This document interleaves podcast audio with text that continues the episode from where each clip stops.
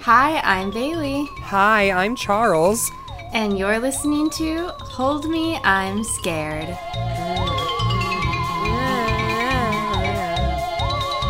Welcome back to Hold Me, I'm Scared, where once a week both Bailey and I pick out something spooky and decide to explore it. This week, we are talking about stalkers. Ooh. Actually, okay, I'm not gonna lie, like, that is a pretty real and scary thing. Yeah, I don't know how you feel about it. I mean, obviously, probably not good, especially as a woman in the world. yeah. Yes, it definitely is one of the more serious topics that we've covered and a very real fear for a lot of people. Yeah, also, think. I, just want to mention that I was sick, which is why we didn't record the last time. So if I'm randomly coughing here and there, I'm not going to be able, uh, well, actually, I don't care to, um, delete and silence every single cough that I have. So um, you may hear them once in a while, but that's what keeps it real, you know? Yeah, we definitely did not intend to take last week off, but somebody lost his voice and could not record. Yeah, it was real low. Sounded real mask. I was real into it. I felt very Then we should have recorded. You told me you didn't have a voice at all. What do you mean you just had a sexy voice? Why did you lie? I well no, there was a day that I had like a really deep voice, and there was a day that I didn't really have a voice at all, and then I didn't talk for two days after. that. That's weird. That's suspicious. okay, so Um, since this is a pretty okay. well, hang on. I also I just wanted to I wanted you to continue your thoughts. On, Bailey and I were having a quick chat while we had technical problems. Um, but she mentioned that she's finally saw the movie Cats, and I wanted to hear her weigh in on it. Okay, well, I was not even remotely close to sober. So, um, Oh. we played a drinking game, and one of the like prompts to drink was when you don't understand like the size of the cats or like the scale of the cats to their environment. So, we were pretty much just chugging the entire movie. like every 10 seconds one of us would go what size are these cats yeah it was a nightmare dude like even i'm a very happy drunk uh and even in like a really like chill happy state i was just horrified if i'm being honest. Yeah, I mean, you know, neither of us enjoy either no. the Broadway musical or the new adaptation of the movie just because Cats is a plotless, sad piece of art. is it sad? I, I, it's sad when she sings that one song, when Grizabella sings that memory song. well but like it's a sad song but i don't know if it's like sad because there's virtually no context Yeah, I just meant sad as in like tasteless art. pathetic Yeah, sad as in pathetic. yeah Um, useless, some might say. Somebody send this to Andrew Lloyd Webber. Wait, is that Andrew Lloyd Webber? It is. Okay, yeah. Somebody send this to Andrew Lloyd Webber. And I don't get it how you can make such something so good as Phantom of the Opera and then make cats. I guess I mean look, nothing uh, we're bound to have wins and losses. I just don't understand how cats was accepted as a win when clearly it's a loss. What do you think is the cats of your life? my own poverty? I don't Just being poor. uh, okay, so I used to work. I in, at one time was a professional performer, and I used to work with someone who knew people who were in um, like a Broadway production of Cats. So one day, all of the performers get to the theater, and I guess the director was like, "So we have hidden your tails throughout the theater, and you, you must find them by scent." they had to sniff out their tails. I am horrified. I hate when people, you know this, we've been in productions where people make it out to be like something way more glamorous and important than it really is. And sometimes you're like, this is just like, we're just pretending to be other people on a stage. Yeah. I feel like we shouldn't care this much. Yes, I I do think acting can be a, a very theater is a very serious art. People put a lot of time and dedication into it, and I do think it has value. Uh, but anytime someone wants me to do 10 minutes of warm up exercises, I, w- I wish I were dead. because it's like, why though? like, not even for a musical. There's only so much zip zap sup Yeah. that I can accept. Zip zap off myself. No, that wasn't good. Zoff myself. zip, zip zap zop Um, myself. That yeah. game just gives me anxiety. I I don't like being an adult and being forced to play group games. Especially it's like you're doing like a straight play. It's like why do I need to warm up for this? like I know how to speak. Thank you. Can I please just sit in silence for the 10 minutes? Oh, and we in our community college, we used to have to do like with like a one of the directors there, we would have to do like 25 minutes of warm-ups. like every show. I know, and played these pointless games where he acted like it was uh, supposed to be fun or like I don't know. We could no, we're not getting into that. This is this is not about our painful experiences through theater. Um, that is something I am scared about, but since you are pressed for time, Yes. um, I would like to know what you're afraid of today Um, okay, so I let or recently. I oh um well like there's some stuff uh there's some stuff going on but I don't want to share it uh yet. So don't. Like I definitely will overshare with everyone who who listens to this podcast. Uh but I'm not going to share it yet. But that's like what's predominantly on my mind and you know what's going on. Um I'm fine. I'm just in a in a in a in a, in a limbo. Um something like really trivial. I left my headphones at work today and I sleep with my headphones and my backup pair is broken. So I'm like a little concerned that I won't be able to sleep tonight, but I am exhausted, so I think that'll work in my favor.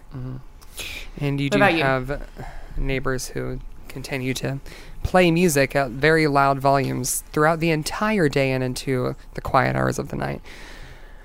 Um, Wait, did I tell you that about how I, I went to the front desk and I like they thought I was on the verge of a nervous breakdown? well, they probably thought correctly because I'm sure that you were. I like walked up to them and I was like, I look, I know I look like an insane person. Um, I haven't slept in three days because my neighbors are playing music so loud at all hours of the day and night, and I just need you to help me. I was like, please help me. and I was like, I had tears in my eyes. Did they help you? Yeah, he uh, gave me the address of like our management company and told me to go there face to face. And he's like, if they look into your crazy eyes, they'll help you. I'm sure. Uh, Did you go? well, no, because it stopped. Uh, like I think. Okay, so what I didn't mention is that while I was having this conversation with the front desk, my neighbor's boyfriend walked by and saw me. Like I probably looked like insane. Like I I genuinely did not get more than 3 hours of sleep a night for 3 nights in a row. And I had no moment of quiet in my own home for 3 days in a row. Um like they my neighbor would leave her apartment and just leave music playing at like full volume. I would have my headphones in listening to my own music and would hear every lyric of her music over my own music that was in my earballs. Um, so I, I don't know if maybe like he walked by and saw the, that I was um, close to snapping and was afraid or empathetic, but it did stop at least briefly, and I have had a few moments of peace, and I'm just hoping that it lasts. I did say to the front desk guy, and we can cut this out if it's in poor taste. I mean, it is in poor taste, but if we decide it's in too poor of a taste, but I go, all right, so um, it's not going to be your fault, but if this doesn't stop, I'm going to jump off the roof. Oh my god. no, that's funny. I'll leave that in. That's hilarious. And then I was like, I'm just kidding. I'm not really going to. But that was also my opening line. I had never talked to that man before. And I walked into the front desk and I was like, I feel like I'm part of a psychological experiment. And if it doesn't stop, it will not be your fault, but I will jump off the roof of this building. Bailey, not the opening You gotta- line. You gotta start with an attention grabber so they know you're serious. I'm mad that we're already experiencing such a lag. Um, but you did ask me Yes, what are you what afraid of? I might be afraid of. Um, I. oh, oh. Um, I'm sure that this will not happen, but I did order a. I allowed myself to order a little three piece mystery box from Haus Laboratories, Lady Gaga's makeup company, and I'm afraid that I won't like the products. Mm. But I'm like, I, I know that that's impossible because Lady Gaga had something to do with them. Right. You know, we're just, we're hoping for the best. Charles, you have the wrapper from the Lady Gaga Oreo framed on your wall. So I think it'll be okay. It is a collector's edition. it's an Oreo package. I love Oreos and Lady Gaga. Don't rob my joy. Look, you know, whatever keeps you going in these trying times, even if it is stupid. So I have some facts and figures to get us started. And that brings us into the facts and figures section. Okay. Um, so, my sources for facts and figures were SPARK, which is an organization, and uh, SPARK stands for Stalking Prevention Awareness and Resource Center. Uh, and also the U.S. Department of Justice. Most of these facts and figures are pulled directly from the Spark Stalking Fact Sheet, which is available on their website. Uh, so, according to the U.S. Department of Justice, stalking is defined as, quote, engaging in a course of conduct directed at a specific person that would cause a reasonable person to fear for his or her safety or the safety of others or suffer substantial emotional distress, end quote. Um, Spark states that stalkers use a variety of tactics, including but not limited to unwanted contact, including phone calls, texts, and contact via social media, unwanted gifts, showing up uh, and approaching an individual or their family and friends, monitoring, surveillance, property damage, and threats. Uh, stalking and harassment are not the same thing, but they are similar and they can overlap. So, harassment can be a part of a stalking pattern of behavior, uh, but generally, the element of fear is what separates stalking from harassment. So, harassment is like annoying, right? It's like unwanted contact, it's irritating and bothersome, but it doesn't necessarily make you fear for your life or your safety. Stalking is a repeated pattern of behavior that causes you fear. Does that make sense? Yeah, and uh, I think uh, probably dependent on like harassment over like a repeated behavior along with some other things like like you said that goes like hand in hand with stalking usually they're very very closely related with each other. yes, it's the element of fear that separates them when it comes to like legal terminology. Um, an estimated six to seven point five million people are stalked every year in the United States. Um, that is ne- i'm sorry did you say six say that number again six to seven point five million people. Oh my god Yeah, and it's nearly um, so nearly one in six women and one in seventeen men have experienced stalking victimization at some point in their lifetime. That's like a lot. it's a lot and of course it's always heavy on the woman's side Yeah, so about half of all victims of stalking indicated that they were stalked before the age of 25. Um, Two thirds of stalkers pursue their victims at least once per week, and many pursue their victims daily and use more than one method of contact. In fact, 78% of stalkers use more than one means of approaching their victim. So, like phone calls and showing up in person and social media, things like that. Um, so, weapons are used to harm or threaten victims in one out of five cases, which is a pretty high number. And almost one third of stalkers have stalked before. So, it does seem like it's it tends to be uh, pretty common for for stalkers to become repeat offenders. Um, so intimate partner stalkers are the ones that most frequently actually like approach their targets and their behaviors tend to escalate quickly. So some resources for those experiencing stalking are stalkingawareness.org, that's Spark's website, the National Sexual Assault Hotline, which is 800 656 HOPE. Uh, the network slash La Red LGBTQ hotline at 800 932 1901. The Love is Respect hotline, which is for teens and young adults, at 1 866 331 9474. And these will also be available in the show notes of this episode if you or someone you know is suffering from stalking. And more resources can also be found through Spark's website, which again is stalkingawareness.org. And those are my facts and figures. Wow, I'm glad you included that because I was like, oh, should I include that? And I was like, maybe Bailey will. Like, I really feel like Bailey will. And then you did. did. So that is really good. And I'm glad that you did that because, as common as it is, I'm sure that information will be helpful to somebody, Yes. sadly. Like we we don't um have a, a you know, we're not a famous podcast yet, but we do have at least 6 women who listen to this podcast.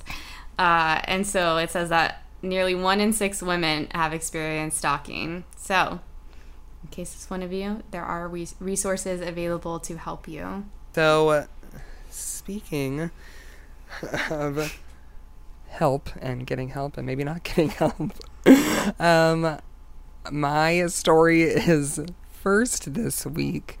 Um, but first, I actually prepared a Would You Rather. Whoop, whoop. Are you surprised? I am. I'm I'm pleasantly surprised. So I hope it's not too complicated, but would you rather there be someone you don't know who's never going to hurt you, they've never talked to you, they're not going to impede your life in any way, but they keep an egregious shrine to you, take pictures without your consent, and document almost everywhere you went and had your schedule down to a science? Or would you rather someone you loved and know is constantly trying to vie for your attention and time, is a little too obsessed with everything you do and say, and they often ride the fence of almost breaking your personal boundaries? So, Charles, yes, I would rather be friends with you. I knew it. I knew it. Um, Correct. no. Uh, okay. Um, look, okay. This is sick, right? But like, it, there is something kind of flattering about a stranger keeping a shrine to me. Okay, I agree. because that leads me into what I wrote next. So I wanted to share both stories from people I idolize and ones that I just found scary from not celebrities. Um, but the first initial thought I have of stalking is probably sick, like Bailey said, and not a good initial thought to have because sometimes I think if there was someone who was like obsessed with everything I thought or did, initially I would be like kind of flattered. Yeah. And that's probably from years of like lacking self esteem. But, and like if you think on it, like a lower level of admiration is very, I don't know, I like it. Um, but then if you like kind of let reality slip back into place and put that perspective back into your face, um, there's not really a boundary. And I started thinking like, you know, a fan, for instance, of a celebrity might think I love their work and personality and thoughts. And, you know, I might ask if I can spend time with them or ask for a special privilege with, or I might even be too nervous to even approach them. Right. Um, but I would never like follow them or break their personal boundaries. But it changes into a different thing to where they're like stalkers are different because oftentimes they form relationships that don't exist and they assume that you just want to see them and most oftentimes they pursue you even after you set boundaries down. Yeah. So And that's a scary real thing that happens. Yeah, so I have not been stalked, but I have ha- been harassed um, by someone that, and it literally lasted over a period of years. Um, and I would block this person on social media, and they would make new accounts to find me. Um, they would constantly message me. Sometimes they would message me like being really nice and like it would be a very like normal interaction like hey how are you? Like i've gotten they were dealing with a lot of stuff personally and they'd be like hey i've gotten help and i just want to reach out and apologize to you. And i'd be like oh well you like okay you weren't in your right state of mind um like how have you been? And then the next thing i know they're making like really aggressive sexual comments or then flipping on me and getting really angry at me. And they they he this person did create like a whole narrative in in their mind of like who i was and over the years. Oh years wait. I know who you're talking about, don't I? yeah I can bleep it out, but is it Yeah, yeah, Yeah. it is. And they did create this whole narrative, like of like because we knew each other, we met each other, um, and we knew each other in person for like a period of months. And I moved away and like cut contact um, after like repeated. like sexual advances that I was not interested in and, and like contact that I was not interested in. I, I would repeatedly state my boundaries and they would be ignored. And then um, like I said, as they kept creating these accounts and like finding me, they had created this narrative in their head over like who I'd grown to be in the period of years that I hadn't seen them in person. And like they just like completely idolized me and imagined me to be like their like dream girl. And I, I was nothing like the person that they imagined me to be. And it what it like it's always flattering when someone has a crush on you, even if it's someone you're not interested in. The, like it is, it's always flattering. Um, when it's like a crush, but it does get to a point like when someone, when there is like unwanted contact, when someone doesn't respect you, respect your boundaries, like it is not exciting or flattering anymore. It's at best irritating and uncomfortable, and at worst like scare like scary um, and disgusting and violating. So I don't want or life threatening? Yeah, and I I so I don't want when we say like oh like some like small part of me would be like kind of flattered if someone had a shrine to me. Like I don't want that to come across like we don't understand the the seriousness of this or that like we n- no one thinks anyone wants this, right? like because in like in fantasy land where we can say like in our would you rather is like oh but this person will never contact you and will never hurt you but there's just a person out there who thinks you're like amazing and like praise you or whatever. Like that's that's like kind of flattering like weird in our fantasy land but in a world in which like people will contact you or try to find you or scare you or like say things to you that you definitely don't want to hear it is no longer flattering or fun or funny. It's like it's it's really awful. So, Yeah, That's my uh, tangent. yeah, we totally understand the gravity of it for sure. Um, but I don't know. With that person that you mentioned beforehand, I would, I would put that into cyber stalking. I would say that goes a little bit beyond harassment, especially because of repeated advances to find you through like multiple accounts. yeah. I and like it is kind of fear instilling. I would call that cyber stalking, but I mean, Maybe I was just confident that like I could beat them in physical combat, so I wasn't afraid. I'm sure you could. They were a lanky noodle of a person, but honestly, who knows? In the years that we haven't seen them, they might have only been eating iron pills and lifting weights. So Well, and the cyber Um, stalking it did end a couple years ago, so I genuinely like despite the fact that I really hated what happened and it was very uncomfortable and at times like disgusting, at times scary. I do genuinely hope this person has gotten help and gets better too.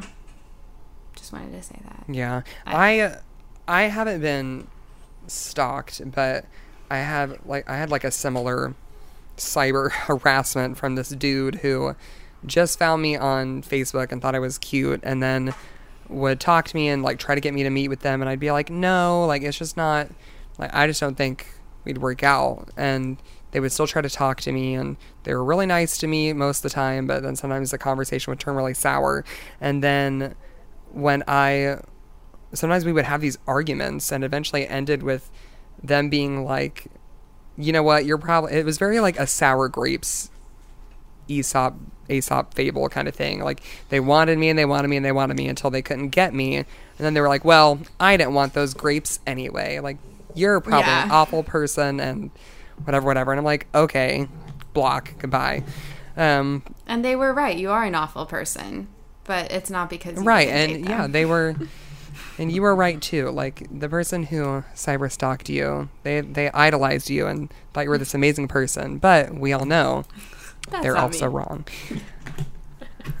that's not you and that's not me either um but somebody who i think is probably a really great person and grapes that are just some of the best grapes um, is Taylor Swift. Oh, and so I first wanted to talk about her. And if you don't know who she is, I don't know how you couldn't, but she's a very famous singer internationally. She has a huge fan base, and it's comprised of thousands of people. Um, unfortunately, though, with fame comes a negative side, and over her career, she has had a lot of stalkers. Now, I do have a lot of sources. Um, I'm going to list them kind of as I go along. For her, I have an article from Forbes that is called Taylor Swift Stalker Arrested After Trying to Break into Singer's Apartment, and two US Today art- USA Today articles, and um, also an article from Elle, and a site called popculture.com. So, um, the most recent report was um, in the Forbes article that was in April of 2021. Um, a man, what this is pretty much like copy and paste from the site. A man was arrested after reportedly trying to break into Taylor Swift's New York apartment over the weekend. Police said that um, just months after another man was sentenced to 30 months in prison for stalking and threatening to kill her, um, this man, Hank Johnsons, was arrested after trying to break into her apartment in Manhattan. Um, yeah, he was sending messages to her Instagram account and he was like showing her his restraining orders from like the models Bella and Gigi Hadid. Why? I don't know. I think that's really weird. Um, but yeah, she. So yeah, that was the most recent one that she had of somebody who is messaging her on Instagram and stalking her apartment in Manhattan. And then in a CBS um interview back in 2019, when she was doing her Lover album, she was asked how she splits up her time between all of her residences in Nashville and New York and Rhode Island and London.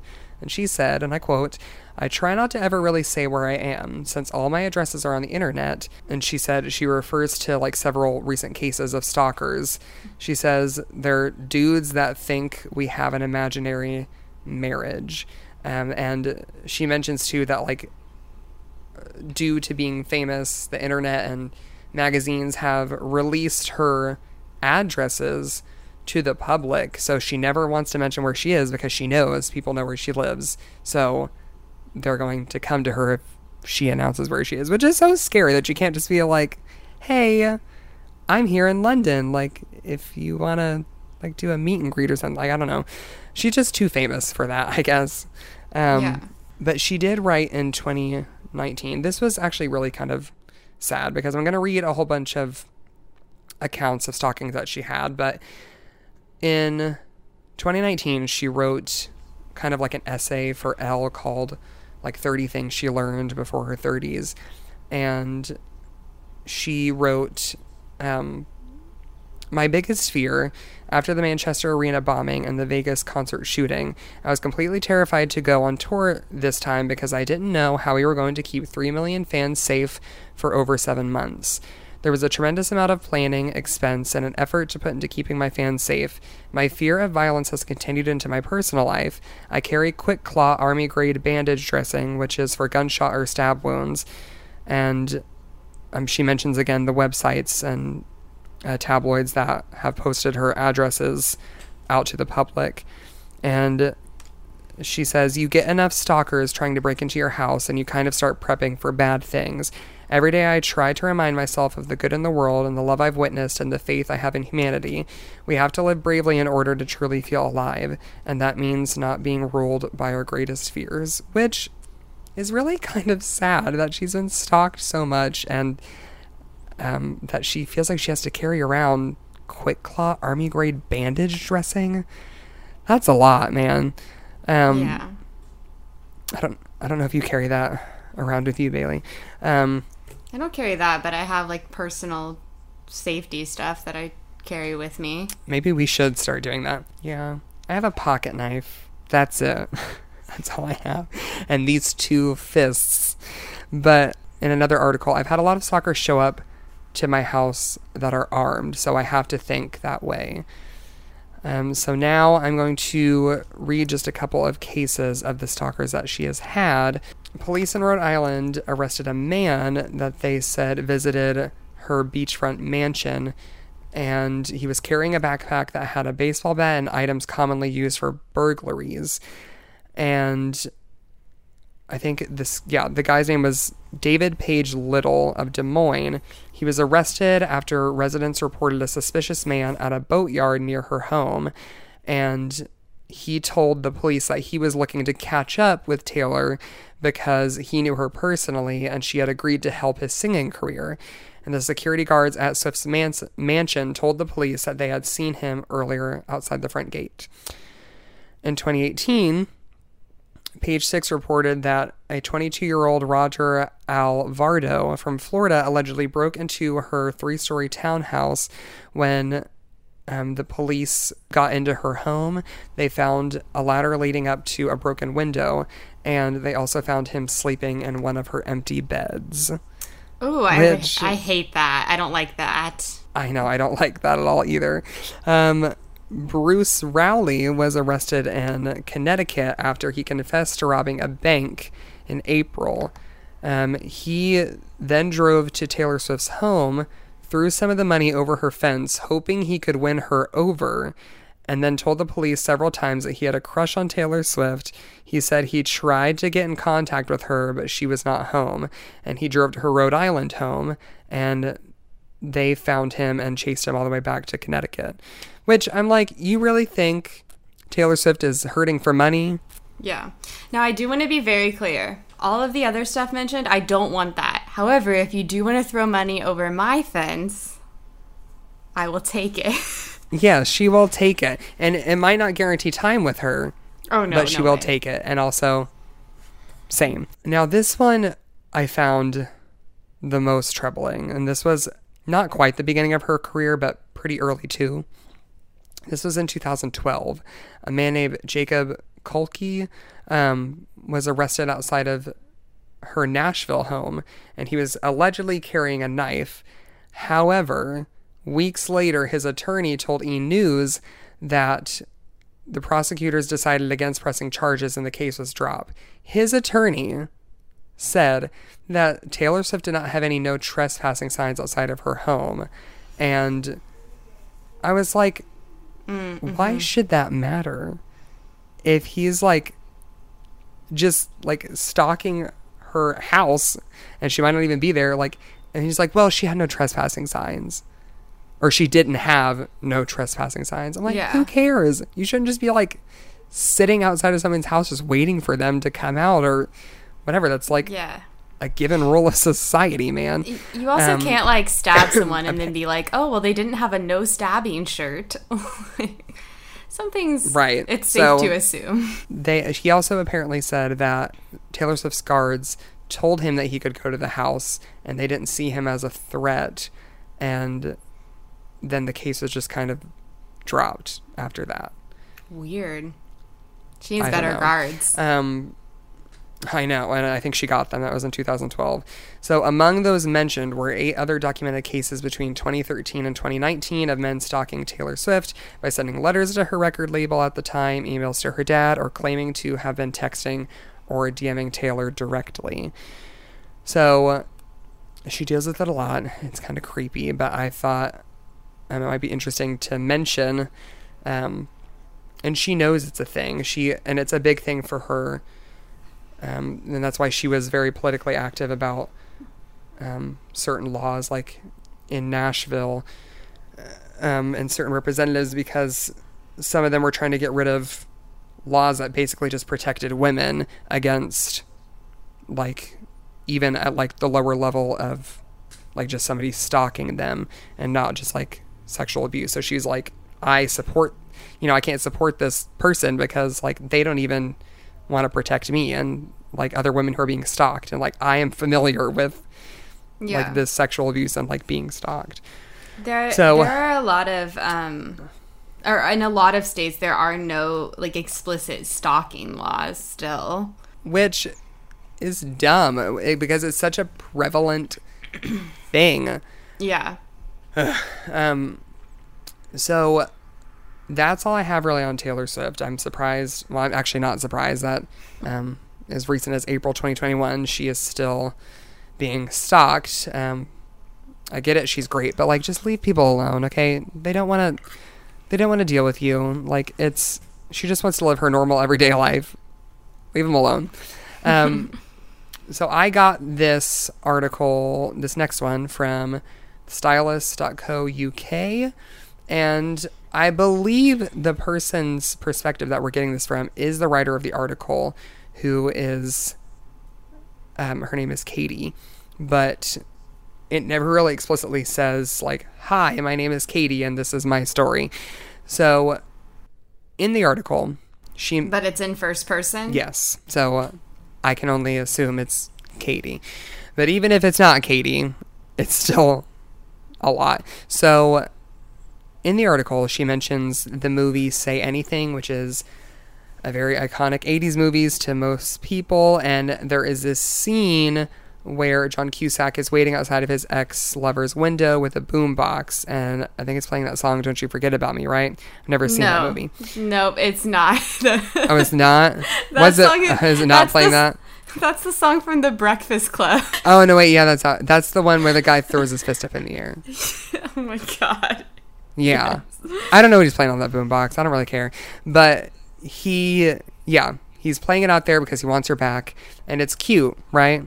Well, not to Katie. Um, she also recalls, or at least not to her anymore. Um, she also recalls to something in her past that didn't strike a chord when she initially heard it. Her friend once told her the thing about romantic gestures is they're only romantic if you actually like the person. Otherwise, it's just weird. That is like such a thing. I like cuz okay, also it's like the thing of sometimes you'll watch like um a rom-com or something and you're like if this person was not hot, this would be terrifying. Right. Like or even like to the point of I've noticed that some things that I say to my friends who are girls or like female coworkers, I'll I'll say these things just as a joke and I'm like if I weren't a gay man, this would be literally sexual harassment. And like I because like especially if you didn't want this attention, me being like, "Oh, you're so beautiful every day," like coming up to hug you and like touch your hair and tell you how beautiful your makeup is. Like I'm like if I weren't me, this would be terrifying. Yeah. Yeah, it's just it, it is. It's like such a thing. It's uh, it's just ugh. some like you okay. Just like replace the lead from any rom com with an ugly person, and it is a horror movie. yeah, for sure. yeah, I thought I when I read that I was like, yeah, that's kind of true, man. Um actually not kind of true, it just is. But she thought it was funny and n- after she had a six month ordeal of being harassed and stalked by her ex, it took on a whole new meaning for her. So she had dated some dude for a few months, but after it wasn't working out, she called it off. And after that, she, um, he tried to get her back in ways that were pretty innocent, um, but that didn't seem to last long. She mentions that there is this overused trope in cinema and books, just like in Say Anything, where we praise the man to pursue a woman that he loves and, you know, through like any means necessary. But mm-hmm. in reality, just like in the case of Alice Ruggles, it's not something to cheer for. Alice had told the police nine times that her ex was harassing her and leaving gifts at her doorstep and unwanted contact, and they didn't consider him a threat. But in 2016, she was killed by that very man she tried to get help to get away from. So, Katie mentions parallels in her own experience at first, like she said, pretty seemingly innocent things, like big bouquets of flowers delivered to her, and her coworkers would mention how nice and thoughtful that was, and um, it was flattering to receive that kind of attention, and they only wish that somebody in their life would try that hard to uh, get them to notice the other person. Yeah. Um, but it shouldn't feel that way, especially when her phone was constantly blowing up with numerous messages from this ex explaining how the choices that she made and the relationship were invalid. And she said, and I quote, um, Newly created social media accounts followed me every time I blocked the last. A torrent of text told me that I simply didn't know what I wanted, and I had to stop listening to my friends, and that he knew me better than they did, better than I knew myself, and my ability to decide who I wanted to be with was being taken away from me, and it felt like power play of the worst kind. And it quickly turned from that to him like threatening to end his life or kill himself if she didn't see him or spend time with him or talk to him. And I just She like- I said- feel like I feel like when you're young, stuff like this, like you think that that is love. You think like, oh, this person must love me so much; they're going crazy with how much they love me. But mani- you do not manipulate someone that you love. You do not disrespect the autonomy or the boundaries of someone that you love. If you truly love someone and they do not wish to be a part of your life anymore, you allow them to to do that. Uh, out of like because love and respect go hand in hand. And you can't have love without respect. So at the point where someone is no longer listening to you, respecting your boundaries, respecting your autonomy as someone who can decide what you want and what you need, like that is no longer love. That's like possession, that's manipulation, that but but you don't you don't possess someone that you love. You don't stop them from living their life the way that they want to live it. Uh, yeah, there's my soapbox for the episode. I liked it. Um, I heard a weird sound outside. Um, it's my It's stalker, me. but it's you. I knew it. Um, but she said too, like, you know, when you're younger, you kind of think that's love too. But also, there's other twisted mindsets too. She said, I felt endlessly guilty. I became convinced that I had driven my harasser to act the way that he did, and I was overreacting to his threatening behavior. So that's a real thing too. I mean, especially somebody that you already know, like she's thinking like, well, he's only doing this because of me. Like I'm the one who ended it. So Yeah. Like everything he's doing is just kind of my fault, which is not true. Um, No. And you are not held responsible for people's actions. no, and I think that happens in relationships all the time. Like people take responsibility for their partner's feelings, um, and that's not your responsibility.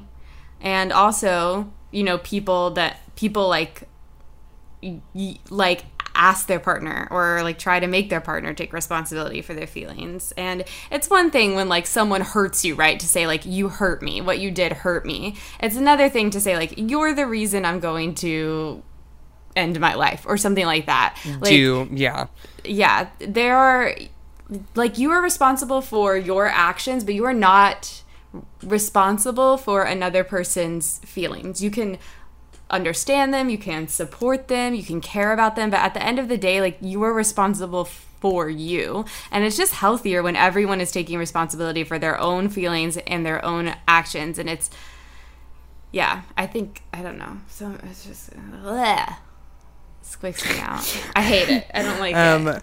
You, you yeah, shouldn't feel guilty. I mean, and no, she shouldn't. And it's it's hard to because look, you can try your best to hurt someone's feelings or tear someone down or make somebody happy or whatever. You can try in any way, but that it's not guaranteed what that person feels or does after that. That's not up to you. That's we're just gonna say that to reiterate that. It's it's like one thing like you cheated on your partner and they're hurt and they're like you hurt me and you can't be like oh well I'm not taking responsibility for those feelings Right. like that is an obvious direct result of your actions you did something to break trust like you overstepped a boundary but if you are the one that is like just if if by keeping yourself healthy keeping yourself safe and keeping yourself sane if that is what is is hurting the other person then that is not on you. Because your obligation is like your first obligation is to yourself. And you can't love someone if you like you can't give someone the love that you want to if you are not taking care of yourself too. And if by taking care of yourself that hurts the person that you're with then they are probably not the person you should be with. Right. And that's listen, welcome to Hold Me I'm Scared, the relationship experts. Um yes that's why we're both single right. Um single because we have good standards and we don't let people control us. So she said she didn't want to go to the police because of how others and the media portrays things. She felt like saying something to the police would just sound like her complaining, and because we have this twisted view that it's just this, and she had this twisted view, especially from like people in her life, saying that he's just this good guy who's heartbroken and he's showering her with gifts and attention, and that's something that she should almost feel thankful for, you know, and that's it's just not true. Um, she finally did go to the police and she felt bad about it and she felt like the police would view it as just a waste of time. Um, the article is pretty unclear as to what took place to rectify the situation or how it ended, but we do see that she was out of it for about two years before she even wrote the article. So the situation was taken care of, um, but she left a great piece of advice. She said, It's important to realize that stalking and harassment don't always look like the stranger following you home or hanging around outside your work. It can be someone that you once genuinely cared for, refusing to take no for an answer. And I think that is something vitally important to hear. It doesn't always look like how you think. Sometimes something that terrifying can look like somebody you trust, and it can be somebody you love and care for, or cared for, or still care for. Like, it. Don't be afraid to speak up when you're uncomfortable about something, like to that person if you feel safe enough, to authorities, to friends, family, and a priest. I don't know. Um, talk about when someone is Yeah. making you uncomfortable. It's just a good thing to do. and like your no your boundaries and you saying no that always deserves to be listened to and you never have to feel bad about about that No, if that's a personal boundary for you, no matter what it is, if it's just you don't like talking on Thursdays because Thursday is a day where you really just like to chill, so you have to pull away from everybody. And even though people may have great plans on Thursday and they may really feel like they need you on Thursday, if you say no, that's okay. It's you, you got to take care Yeah. of you first, or else you can't take care of anybody else. And you shouldn't have to take care of anybody else either. But so I, mean, like, I do think that as a society, we are moving in this kind of weird direction of like, oh, you you don't owe anything to anyone, which is like not true, right? Like, if, especially if you're close to someone and you're like in a loving relationship, be it like a friendship, a partnership, a familial relationship that is like healthy, you you do owe something to each other. I think, um, but you know, like we owe each other basic respect. We owe each other care and consideration. Um, and if we pledge to love someone, then we owe our best effort to love them. If we pledge to choose someone to be a part of our life, then we make that choice every day. Um, however, in that same vein, you owe it to yourself to be to keep yourself like safe and sane. And if someone becomes a danger to you, or if someone is doing something that makes you uncomfortable, or if you need just to protect your space and your peace of mind and you need time away from everyone. Like all of that is okay to ask for and it should be respected because again, they owe you the respect of your boundaries, just like you owe it to them. Does that make sense? Yeah, that makes perfect sense. And I I, I mean, I have nothing else to say. I agree with that 100%. Um, I have a lot of stories that I found were very short stories. Um, so I have just two more that are pretty short and that put stalking in a different light that you might not expect it to look like. So okay. in New Jersey, I thought you only was, had those two. I thought you were done. no, I have like two little short ones. Um, so in New Jersey, there was a house in Westfield, and many people believed it to be haunted, but that isn't what was the problem. Um, it had a watcher, and when Derek and Maria Broaddus, I don't know how to say it, it's like Broad, yeah, Broaddus, uh, moved in with their kids in 2014. They got an an unexpected and unwelcome surprise in their mailbox. There were letters that would arrive that talked about the job of the watcher and what they had and how it had been passed down from grandfather to father and now to the son. And here are some quotes from the letters. All the windows and doors allow me to watch you and track you as you move through the house. And a reference to the kids, it said, and now I watch you and wait for the day when the young blood will be mine again. I am pleased to know your names and now the name of the young blood you have brought to me. Once I know their names, I will call to them and draw them to me. I asked the Woods, the prior owners, to bring me young blood. As of October 2017, the family has since moved away and the house is was on the market ready for new buyers, but the watcher still remains unknown. So that's scary. um, that's creepy as fuck. Right. and it was a, like a $1.3 million house. So you don't expect to uh, get a really, really nice house with like six bedrooms and suddenly have a watcher who wants your children. Um, this came from an anonymous post from this site called Text from Last Night. Um, 25 people who confess their terrifying stalker stories. Now, Bailey, you'll like this one because it has like a twist ending. It says, I was walking home from the store and I glanced behind me and saw what appeared to be a golden retriever. It was about a 100 feet away and I have terrible night vision. This was a residential neighborhood, so I didn't think twice about it. After a few blocks, it was still following me, so I thought maybe it was lost. I turned around and called to it something generic like, Come here, fella at which point it froze, and it did that very distinctive I'm a cat and you can't see me move, frozen still, back arched and low to the ground as possible. I realized it was a mountain lion. So this whole time they're walking over to the grocery store, they're being stalked by a mountain lion. It was not a golden retriever. um, yeah, which is pretty scary. But yeah, that is all that I have on being stalked. A couple different tastes from a couple different flavors. Good job.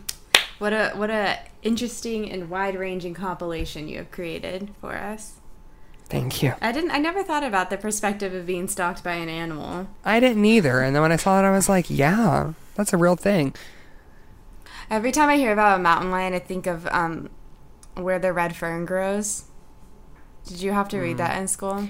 Yeah, um, I had to read that after my f- one of my first dogs that I ever had died and I didn't know anything about that book. Oh. So okay, so I had to read it, and then they made us watch the movie, and then they made us fill out, and this was in fifth grade, and I was like sobbing in front of everyone. I was, I, it just like destroyed me, and then they made us fill out a survey like a little worksheet and it was like which did you prefer the book or the movie and i and i wrote like neither both of these things were terrible i can't believe you would subject children to this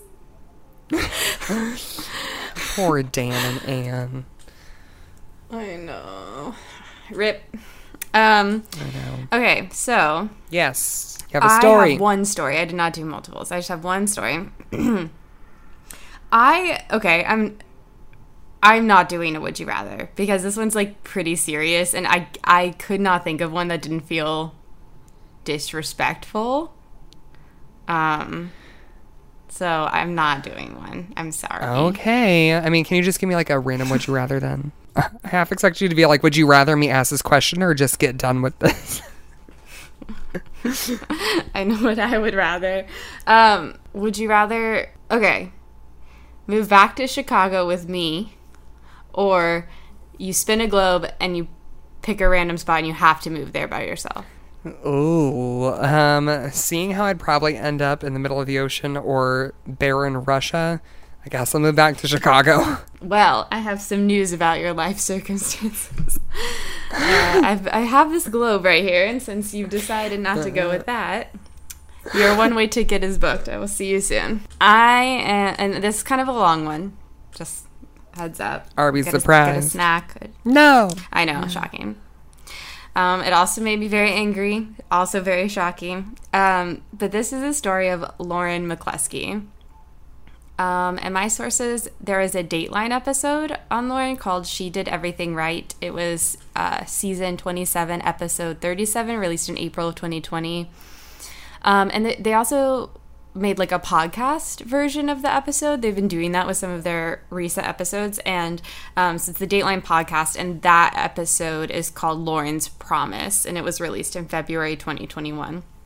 And then my other source was a. Uh, you know, Oh, you go. I'm sorry. I was just gonna say that name, Lauren McCluskey. Here's my problem with this name: is that I, I had to keep scrolling back to look for it every time I would search for a new story, and I had to paste it in my notes so that I could look and be like, "Is this name Lauren McCluskey?"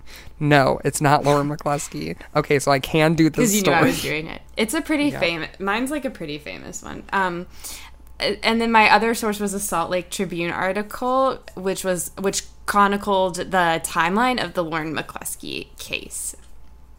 Um, and it's from the Salt Lake Tribune uh, website. Okay, so Lauren McCluskey was a student at the University of Utah. Uh, they also like colloquially call it the U. Uh, so I don't think I called it that in my notes, but if I reference the U, I'm talking about the University of Utah. And she was a member of the graduating class of 2019. Uh, she grew up in Pullman, Washington, and was the daughter of two professors, Jill and Matthew McCluskey. From a young age, Lauren was very physically gifted and really active. And by the time she graduated high school, she had become an accomplished athlete and earned a ton of medals uh, for the hurdles and high jump. Her athletic accomplishments earned her a scholarship to the University of Utah, and one reason why Lauren's parents were so excited for her to attend that school is that it was reportedly very safe. People who worked at the university actually like frequently would pitch the school to potential students and their parents by remarking on how safe Salt Lake City was. So, Lauren went off to college, and her parents felt super secure, um, and she was really excited to start her future there. And her roommate, her freshman year, that was like assigned from the school, was a girl named Alex, and they became fast friends. And they would spend tons of time together, go out together, hang out at the dorm together, and would even attend church together. Um, so Alex is interviewed by Dateline, and she says that Lauren was very social, um, but was also really dedicated to track. She that was what her scholarship was in, and uh, to her schoolwork. She said Lauren wasn't like particularly interested in dating, uh, despite being super social. She was more interested in like hanging out with friends, being an athlete, doing well at school. Um, so in September of 2018, uh, and, and Alex and Lauren remained friends from their freshman year. So that brings us to September 2018, which was the beginning of their senior year. And Lauren and Alex went uh, to a bar downtown one night, and that's where Lauren met Shawn Fields, who was working security at the bar. And as Lauren and Alex were leaving the bar, Shawn spoke to Lauren and gave her his number. Later that night, um, or she gave him her number, sorry. Later that night, he texted her and they made a plan to go on a date the following day. and Lauren was like texting her friends, telling them how excited she was. And um, the next day on their date, Shawn told Lauren that he was a part time computer science major at a local community college and that he was 28, which, you know, she was like 21 or 22 at the time, senior in college. So it was kind of a big age gap, but nothing like crazy, right?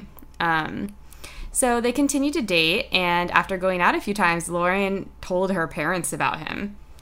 Uh, and she was just like smitten. Like, just really liked this guy. Uh, and Lauren's mom, uh, who's interviewed, said that Shawn seemed very old fashioned in that he paid a ton of attention to Lauren and he like took her on proper dinner dates. So it was not like Netflix and chill. Like he took her out. Uh, would be nice. Um, yeah. But not with this dude. Anybody? Any takers? um, I'm gay. Bailey will take anybody who she who she I, likes their face. I'm gay. Bailey will take anybody. um, yeah, that's really my only standard at this point. Um, she kind of prefers the lo- woman at the moment. The the the, the the feminine energy. So if you got that. I really hate when you say things like that. Okay. Lauren's dad said that he knew that Lauren was in love and that he could hear it in her voice when she talked about Shawn. So it was like really serious, really fast. She just met this guy and just fell for him pretty much instantly. Within two weeks of meeting, Lauren and Shawn were officially boyfriend and girlfriend. Quick. Wow. Uh, so Lauren was like super into the relationship and she regularly gushed about Shawn to her parents. Uh, but her friends at school, kind of like pretty early in the relationship, like right around the time they became official, they started to get concerned with Lauren's behavior. And it also seemed like Shawn was getting really possessive. So, like, regardless of what she was doing, what she was in the middle of, Lauren would always drop it to answer texts and calls from Shawn immediately. Um, there was one time, yeah, I that's Red about flag number one. First of all, what what does he have to say that's that interesting? What does a man have to say that, that that's that interesting? I'm just kidding. If you're a nice man, you can also date me. I'm trying not to be so discriminatory. Um, I'm running out of time. So there was a time when Lauren and her friends went back to the bar where Shawn worked, and like on her way in, he was like, "Hey, um, Lauren, don't forget to pick me up when my shift is over at 2 a.m. and do not fall asleep." And he like really emphasized, like, "Don't fall asleep. You need to be here to pick me up when my shift is over." Okay, damn. like, okay, dude, we just met. Yeah. Um, he uh, started texting Lauren repeatedly, asking where she was and who she was with uh, when she was with her friends, and like even make her like send pictures of her friends to prove that that's who she was with. That's just like so icky. Don't do that to people. Red flag number yeah. two. Um, I think we're on like number five at this point, but um, yeah. so one of Lauren's friends was a grad student named Diamond, and uh, she said that Lauren was like, she like confirmed. Lauren was always reporting to Shawn about her whereabouts and sending him the pictures. And Diamond, who was like a bit older as a grad student, she tried to explain to Lauren, and Diamond was also like pretty experienced in dating. And she was like, hey, like, I know this, like, you're new to this, but this is not really what love is like. And like, the way that he is like demanding this stuff of you is, is concerning. Um, but Lauren brushed it off and was like, oh, he just really cares about me and he's super protective of me. No. If someone starts doing this, it is not because they are protective of you. They're no. not your they're not your bodyguard, they're not your dad, they're your boyfriend. They don't they don't need to be pulling this shit. Okay. Um Another of Lauren's friends, Carmen, recalled to Dateline a time that Lauren had told her that she and Shawn had a huge fight and he had gotten incredibly angry and stormed off. And Lauren blamed herself and said that she would change her behavior and make sure that she never had to see him that angry again. Ugh. Yeah. Um, and sidebar, keep in mind, this is all happening like within the first month of their relationship. You're right. Like, like this is like instantly. So, and then simultaneously, Shawn starts to enmesh himself more and more into Lauren's life. Uh, he starts take, staying at her dorm far more than he's staying at his own place, which, like, get out of my house. You don't need to be in my house more than you're in your house. um, especially if we've been dating for a month. Get out of my house. Um, Yeah, do you remember Uh, when and- a roommate of ours had a boyfriend that kept coming over Oh my to our home over and over and over? And we're like, And- can you like pick up a tab or something? Like, pay a bill. Like, I don't know. It's too much. No, he was there all the time. We were so cramped in that place too. There was not room for like a, because we were like 24, I think when, and um, he was like 32, and he was. I was like, sir, do you have a home? Go to your Right, home. and he had money. Like, go to your own home. Yeah, yeah. Go to your big home. You are rich. Go to your home. Um, maybe he didn't want his girlfriend in his house. But who would want to hang out with us all the time? I don't know. Probably a lot of people. anyway, so yeah, he was staying at her dorm all the time, and then he was like making friends with other students so that he could get in whenever he pleased because he was um a student at a at a different school. He he at the community college, so and he wasn't like in her dorm building, so he had to make friends with other people in the building so they would let him in without a key card. Sneaky. Um, so that he could hang out at her place when she wasn't there. Also, pretty freaking weird when you just started dating. Okay. Um, Lauren's friend said that she started to seem tired and depressed and worried. And then one day, Lauren tells her friends that Shawn had told her that he wanted to give her a gun that he just had. what? we just made the same face. Weird gift for like your month anniversary. like, uh, so glad we've been dating for a month. Here's a gun. and it's, I just had this this this whole thing. It was just lying around. what what what? Um. Okay. And so it wasn't actually like illegal to have a gun on campus, but it did have to remain concealed, and therefore whoever was in possession of it had to have a concealed carry permit, and it had to be a registered firearm. Uh, but it didn't seem like Shawn had any intention of like getting Lauren training to be to have a concealed carry license, and it, it seemed like he just wanted to give her a gun. And uh, Diamond, the grad student who was Lauren's friend, was also her RA. And when Lauren mentioned this to her, she reported this to her boss uh, in housing and wrote an email as well, like being like, "This is trying to bring guns into the into the dorms. Like, is, does anyone want to do anything about this?" Um, and the Salt Lake Tribune reported that an additional friend also contacted the housing board. Uh, but Diamond said that housing officials responded by brushing her off and basically saying, oh, like, we'll have a meeting about it or we'll talk about it later. But they never did. The Salt Lake Tribune also noted that, according to an independent review, which we'll talk more about later, but it occurred after the events of this case, housing officials were aware uh, that people knew uh, that people who knew Lauren McCluskey were specifically concerned that she could be hurt, uh, but their focus remained on whether a housing policy violation had occurred, and that was really their only concern. So, the concerns of Lauren's friends were never escalated to campus police or to the campus beta- behavioral team. So, it kind of seems to me like, okay, maybe if this isn't for the housing department, but you find out like this girl's new boyfriend trying to bring guns into her dorm room, like, hey, maybe you pass that along. Seems a little Right. sketchy. If multiple Just people little. are. also, I thought you were going to say the campus potato team. Why would I say that? And I was like, what's the campus potato team? I don't I know. have. I just I would have loved to have a campus potato team at school. Me too. Just get Those like, fries, french from the hub. Mm.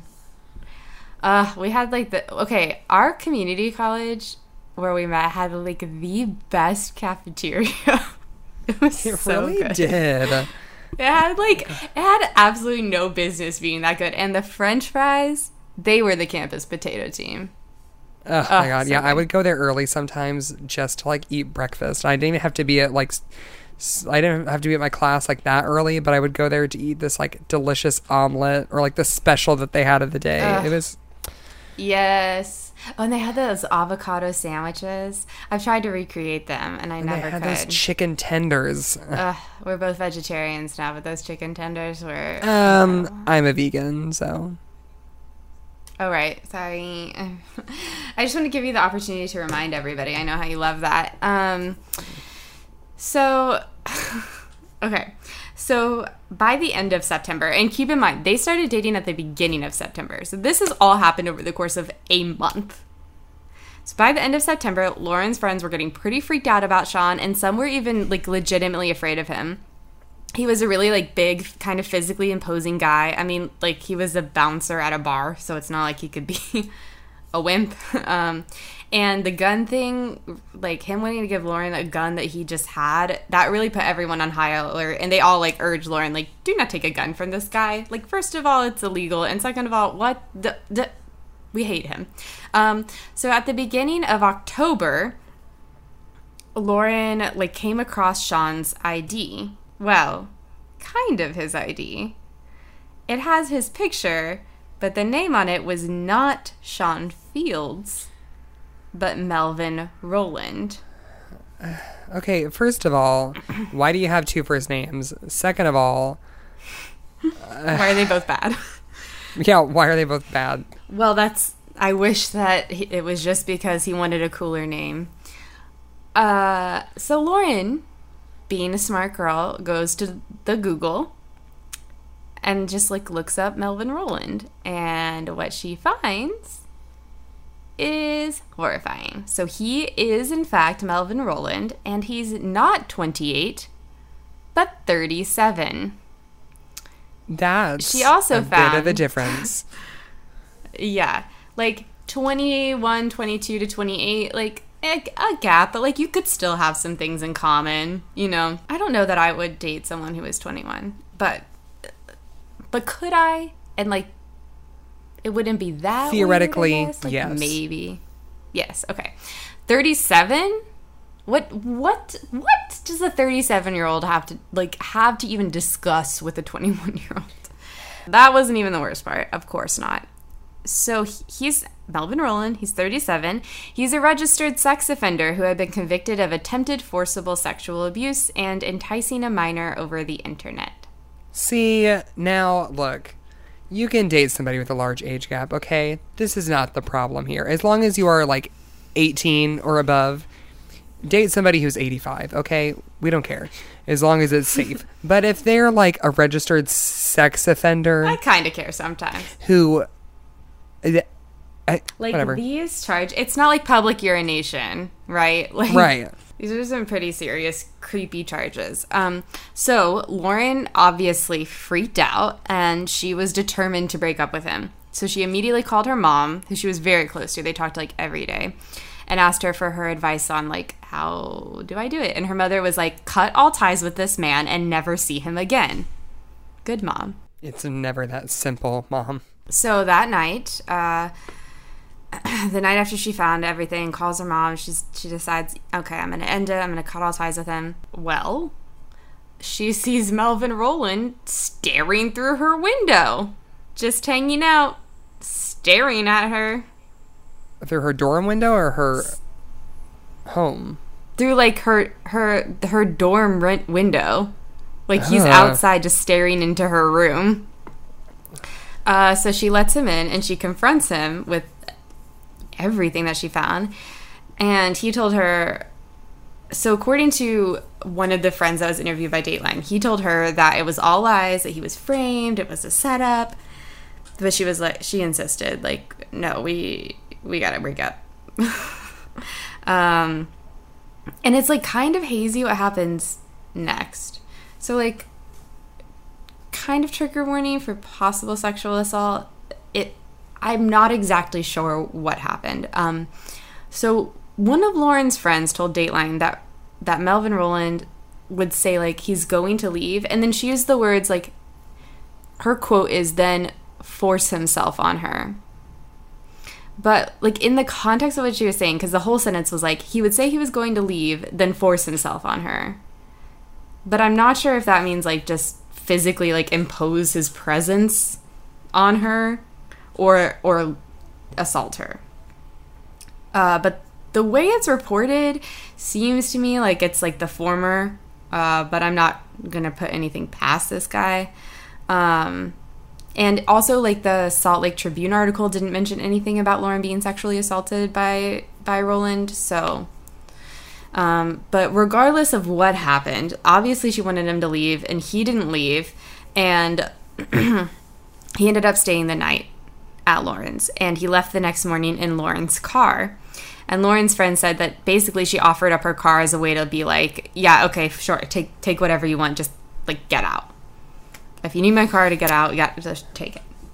Not a smart move, Lauren. Um, well, eh, I mean, like, she was probably terrified. Like, you think about yeah. that. Like, the person that you've been with, you find out they're 10 years, almost 10 years older than they told you they were. Also, they're a convicted sex offender and like convicted for some scary scary shit this is like your first like real boyfriend like you would be terrified and honestly like i feel like a lot of us would say whatever we needed to say she already tried to get him to leave. leave all night and he wouldn't leave yeah so i'm not gonna blame her because it's like at that at she must have been so scared and like so exhausted and just just like wanted this person out of her house. And like you can't you can't blame her. I think a lot of us would just say whatever we needed to say do whatever we needed to do to get to a, a place of safety again. So um, so i'm going to be referring to melvin Rowland as rowland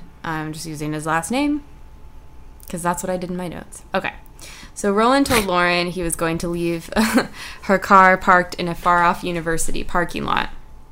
And Lauren, uh, like after he was done with it, he was like, "Oh, I'm going to leave it in this parking lot." It was pretty far away from her dorm, um, and like kind of isolated. So Lauren told her mom Jill about this, and Jill decided like that actually sounds pretty creepy. Like, why is he? Le- why isn't he returning your car to your dorm? Why is he leaving it in this like kind of like out of the way parking lot on campus? Um, so Jill uh, called Campus Dispatch, and she told them the whole story about like the lies and the sexual assault convictions and like everything that Lauren had found out the night before. And now this guy seems to like maybe be trying to lure her to this car. Um, so Campus Dispatch, they're like, oh well, we have to talk to Lauren. So they reach out to her, and she requested a security escort to accompany her to retrieve her car.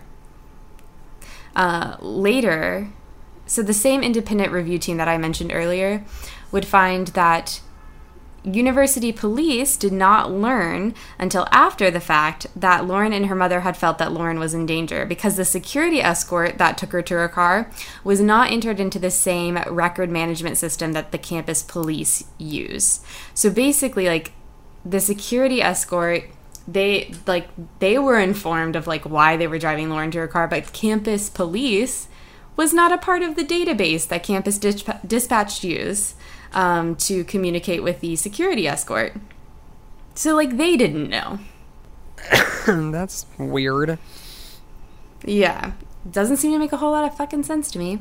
Um, no. So, anyway, regardless, uh, Lauren gets her car safely. She get she goes with the security escort. She retrieved her car safely, and her parents feel like reassured, like, oh, okay, like she's got her car back. Um, there's someone looking out for her. We've reported it, right? We've reported this weird stuff going on. So like you know, and the camp is really safe. But obviously, it's it's not going to be over. So on October or 11th or 12th, I'm not sure exact of the exact day, um, based on my research, but Lauren started to receive flurries of texts from numbers that she did not recognize from a person or persons who claimed to be friends of Rowland's they progressively, like throughout the day, told her this story as if it were happening in real time. So, first, they're notifying her that Rowland was in a car accident and that he was at the hospital, and then that he had died. Um, so Lauren checked Melvin Rowland's social media and saw that he had recently posted. So she was like, "All right, he's not dead. He's he's updating his Facebook status." um, so real sneaky dude. Um, then she received a text that said, "Will you come to funeral?" And she responded, "I know he's still alive. Please don't text this number. I got police involved." And she she did. On October 12th, which is either the day of all of these texts or the day after, Lauren contacted campus police for the first time. She told campus police uh, that she believed that the texts were from Melvin Rowland's friends and that they were trying to lure her out of her apartment. And like a little sidebar so Rowland was uh, prohibited from using social media as a part of his parole. So he was actually breaking the law when he was posting on on Facebook. And she like mentioned this to campus the campus police and like I, I don't know. I guess they didn't feel like following up on like that. Uh, they didn't catch that that would, might be a parole violation. Like I don't know if she knew it was a parole violation, but she mentioned like, hey, like this is a situation with this guy. I know he's alive. He's been posting on social media. Like I would imagine she would have said all of this. Like she would have to explain why she feels like someone's trying to lure her out of her apartment. So I guess the cops never thought like maybe we should check on into this guy and see like what's up with him. Um, but the campus cops. Uh, being so helpful, as cops often are, told her that there wasn't really anything they could do because the texts weren't threatening violence and to call back if the situation escalated. Yeah, I'll call you when I'm being stabbed. Thanks. a lot of times, like, a lot of times, police basically say that. like, call us when And you're in so injured. fewer words, yes. Um, so she called back the next day and she told the police that she had continued to be harassed by people that she believed to be Rowland and or his friends. She had also received an email that said that explicit photos taken of her and of her with Rowland during their relationship would be posted online unless she sent a thousand dollars to an account, which she did. She did? Oh Um, no. She yeah. She was just so scared. I mean like she was like pretty inexperienced. She was just like so freaked out. I mean, I get it. Like Yeah. And look, Lauren, I've made some very questionable choices too, okay? Some that parallel yours, it seems. thinking about everything that she's been through at this point, it's like I'm definitely not going to blame her. Like she's in survival mode. She's doing what she needs to do to try to feel safe. So that's not on her. That's on the people that are extorting her for a thousand dollars with revenge porn. Um, and I say people. It was Melvin Rowland. It's it's obviously this dude. Okay, who? What? How would he have friends? Um, she also went to the campus police station to file a report in person. And also, like my, we were talking about my fucking neighbor playing music all the time, super loud earlier. It has just started again. So if you can hear it in the background, I'm Sorry. sorry. And can't copyright us. It's not our fault. And I have to live in this hell, so at least you don't. Okay. So she also went to the police station to file a report in person. And campus police initially just believed, like, oh, both of you guys are extortion victims. Like, I'm sure they're also, like, reaching out to him with these photos and making the same threats. Whoever's doing this. Fucking idiots. Um, God, uh, police are stupid. and Lauren was like almost certain, like, no, this is him, but whatever. And she also told campus police about the time that she caught him like staring at her through her window. Um, she's like, no, like this dude is creepy. Here's everything that we've been through. He has stalked me outside of my apartment. This has been going like. Uh, Lauren shared the photos with the campus police. Like these are the photos that he's threatening to post to me, so that you can see like this is like extortion. He's threatening. It's real. Um, and they promised an update within three days. She also called Salt Lake City police in an attempt to kind of like speed up results, but they just referred her back to the campus police. So she continued following up with police, even exchanging 16 texts and calls with an officer, Michael Deras, uh, who was assigned to her, but she, or sorry, Miguel Deras, um, who was assigned to her, but she didn't receive an update.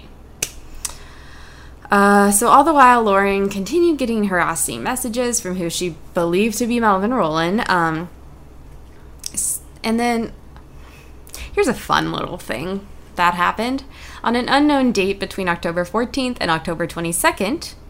Showing another campus police officer his phone, Officer Deras displayed at least one of the intimate, explicit images of Lauren McCluskey uh, that he, she had shared with the police for the investigation. Uh, the university said that it was unaware of the display uh, until the independent review was filed after the case and the Salt Lake Tribune inquired about it. Um, but another officer told the Tribune that Officer Deras bragged about being able to look at the image whenever he wanted. So he he shared at least one explicit photo of Lauren with officers that were not a part of her case, and then bragged about how he gets to look at it whenever he wants because it's evidence. Yeah. So fuck that guy. Um, yeah, for real. and yeah, a state investigation into the incident was launched after the Salt Lake City Tribune reported on that, and it was confirmed that this did happen, that he did show this picture to uh, officers who were not a part of it, and that he did brag about being able to look at it whenever he wanted. Gross, disgusting piece of shit. Uh, so, that's just a little sidebar about what happened to the evidence that Lauren provided with the pol- to the police. Okay. So shortly after, Say sidebar one more time. so sh- I'm gonna bring you to a sidebar. Bailey sidebar. Stop saying sidebar. Um, so shortly after uh, Lauren filed her police report uh, about the extortion, she got a text that said, "What did you tell the cops? We know everything." So she reached out to the Salt Lake City police once again because she still hadn't gotten an update on her case from campus police, but they told her it needed to be handled by campus police and they couldn't help her. Lauren finally managed to get a hold of the detective in charge of her case with campus police, whose name was Kayla Dallof. And the detective just said, like, oh, this is just a scam. It's nothing to worry about. Helpful as always. Yes. So between October 19th and October 22nd, security video at the campus shows Rowland at various campus locations. It's like pretty apparent that he's looking for Lauren. Um, over the weekend, Lauren sends three.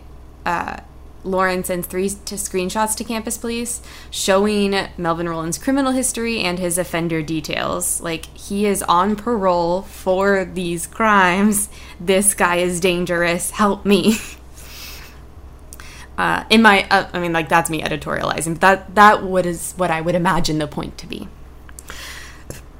Um, on Monday, October 22nd, a text from a spoofed number claiming to be a campus cop texted Lauren asking her to meet him. Lauren reported this to the campus police, who told her just to ignore the text rather than, like, I don't know, investigating whether this was the abusive boyfriend that she told them about who had a criminal record and was actively on parole and was committing the crime of impersonating a police officer. okay. I know. Like, come on. You are being handed, handed, literally, like, so much So evidence, and you're just he like, has like broken his parole by posting on social media, um, and he's broken the law by impersonating a police officer. So like, even if they didn't believe her, you y'all don't want to check on that, like. right. And what I don't get is like the Salt Lake Police Department is like, oh, we can't do anything. Yeah, I don't know. Hello, you're the police of the city. Whatever. A cab. Keep yeah. going. Uh, so just like a trigger warning, this is going to involve some violence, and it's not fun. And I'm sorry.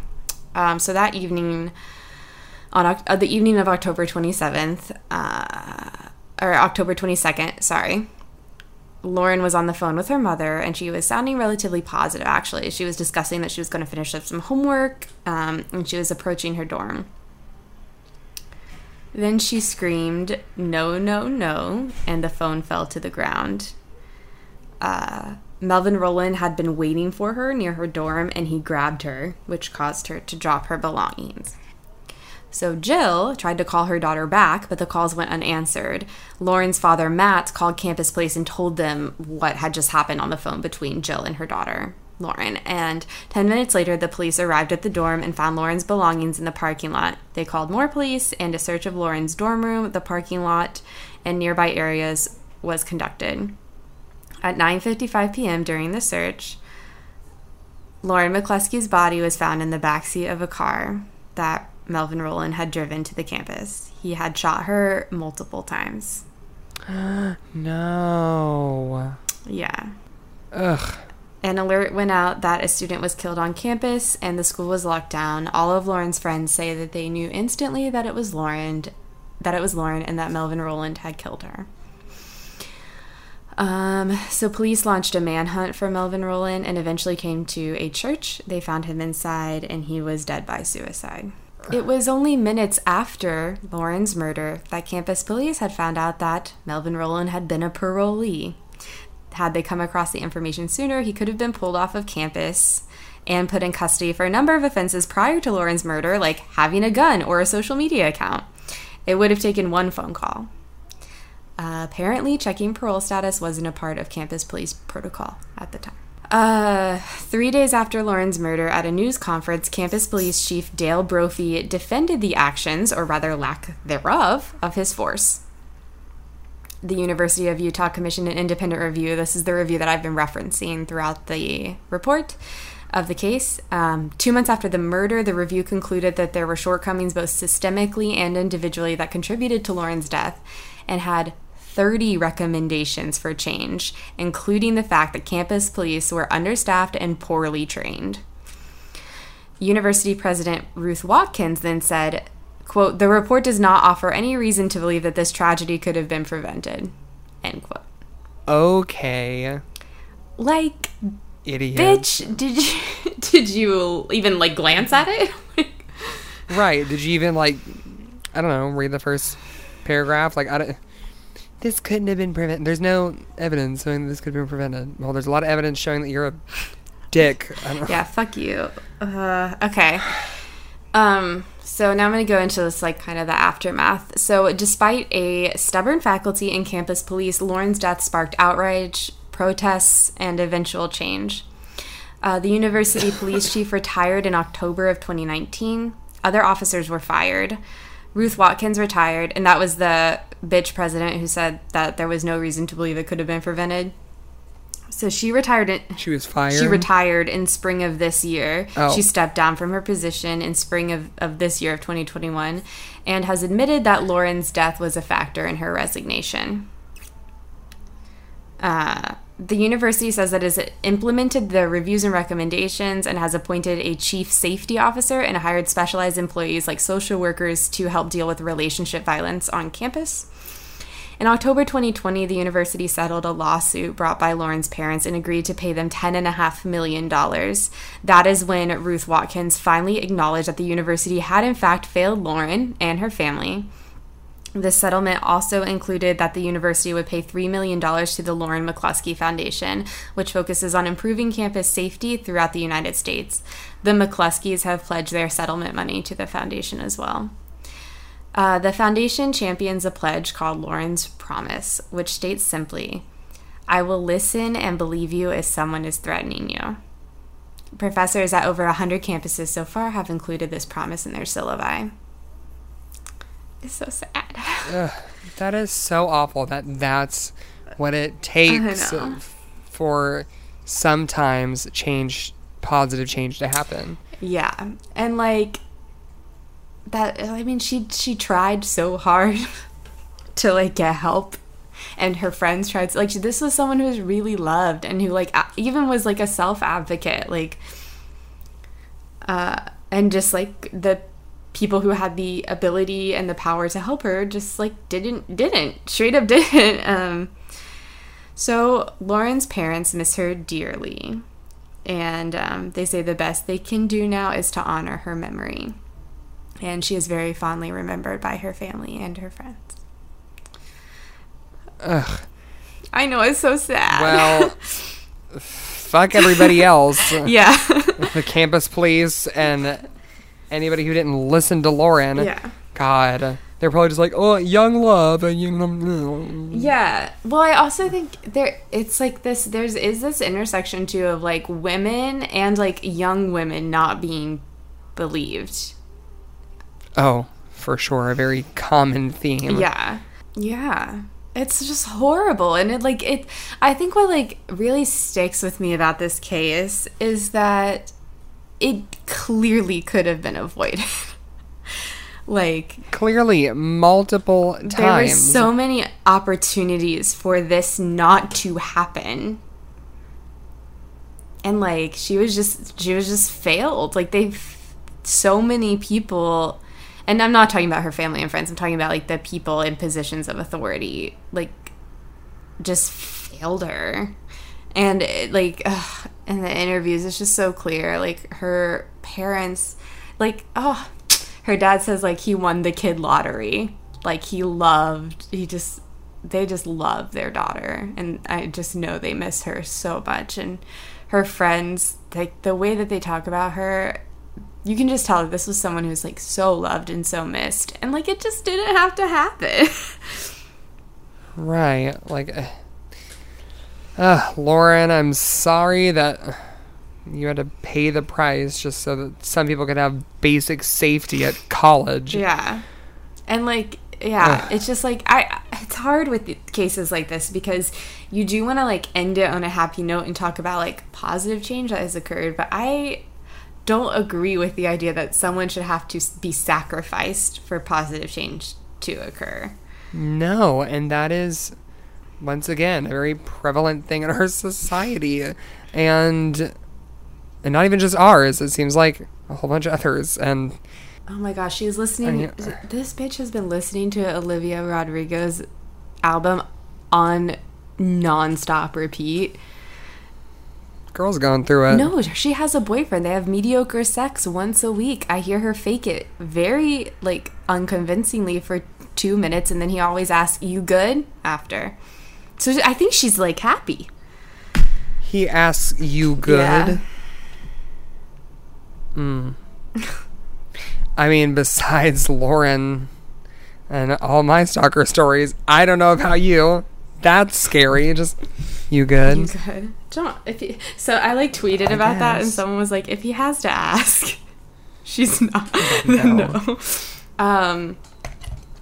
But yes, I do just want to repeat the resources that are available for people who may be experiencing stalking. Um, the National Sexual Assault Hotline at 800 656 HOPE, the Network slash La Red LGBTQ hotline at 800 832 1901, the Love is Respect hotline, which is for teens and young adults at 1 866 331 9474, and stalkingawareness.org, which is SPARC's website. Um, and there are also additional resources to be found there. Um, I do think we, like, I, I just want to say, you deserve to feel safe and you deserve to feel heard, no matter who you are or what you've done. N- even if you've made decisions that like you feel bad about or guilty about, or you've made decisions that you don't feel were smart, n- no one deserves to have their safety threatened. No one deserves to be hurt. And if someone loves you, they will respect you when you say no. And they will respect your autonomy and your space and your body. And if you are not being respected and if you are not in a place where you can feel safe, like you have every right to leave that situation and to be loud until you are receive the help that you deserve. Right. Mm. Yes. and uh, look, I we can always bring up a little bit of levity into the situation with this. Hey, don't forget Bailey and I have an email that you can send us stories at hmispod at gmail.com where we would love for you to send us some spooky stories. Doesn't have to be about stalking, can be about literally anything, anything scary that you want us to um, just read to ourselves, or if you'd like it, um, you'd like us to like share it on the podcast, we would love, love, love to do that. And you can always find us at HMIS Pod on any other social media thing like Facebook or Instagram. So I'm thinking like, what if I even made us a TikTok? I don't know. Uh, Where we shared snippets of our podcast. Yes, and uh, but yes, we're sorry for being a in- bit inconsistent uh, with our posting. You know, life is unpredictable, and unfortunately, if Charles doesn't have a voice, he doesn't have a voice, and I can't do this without him. Uh, so, um, but we plan to be, you know. Really consistent and continue bringing you more stories, more topics, and hopefully your stories and some topics that you guys suggest in the future because there is a lot of shit to talk about. Because after all, it is a scary world out there. So hold on to the people you love. Bye. oh, goodbye. My ear hurts.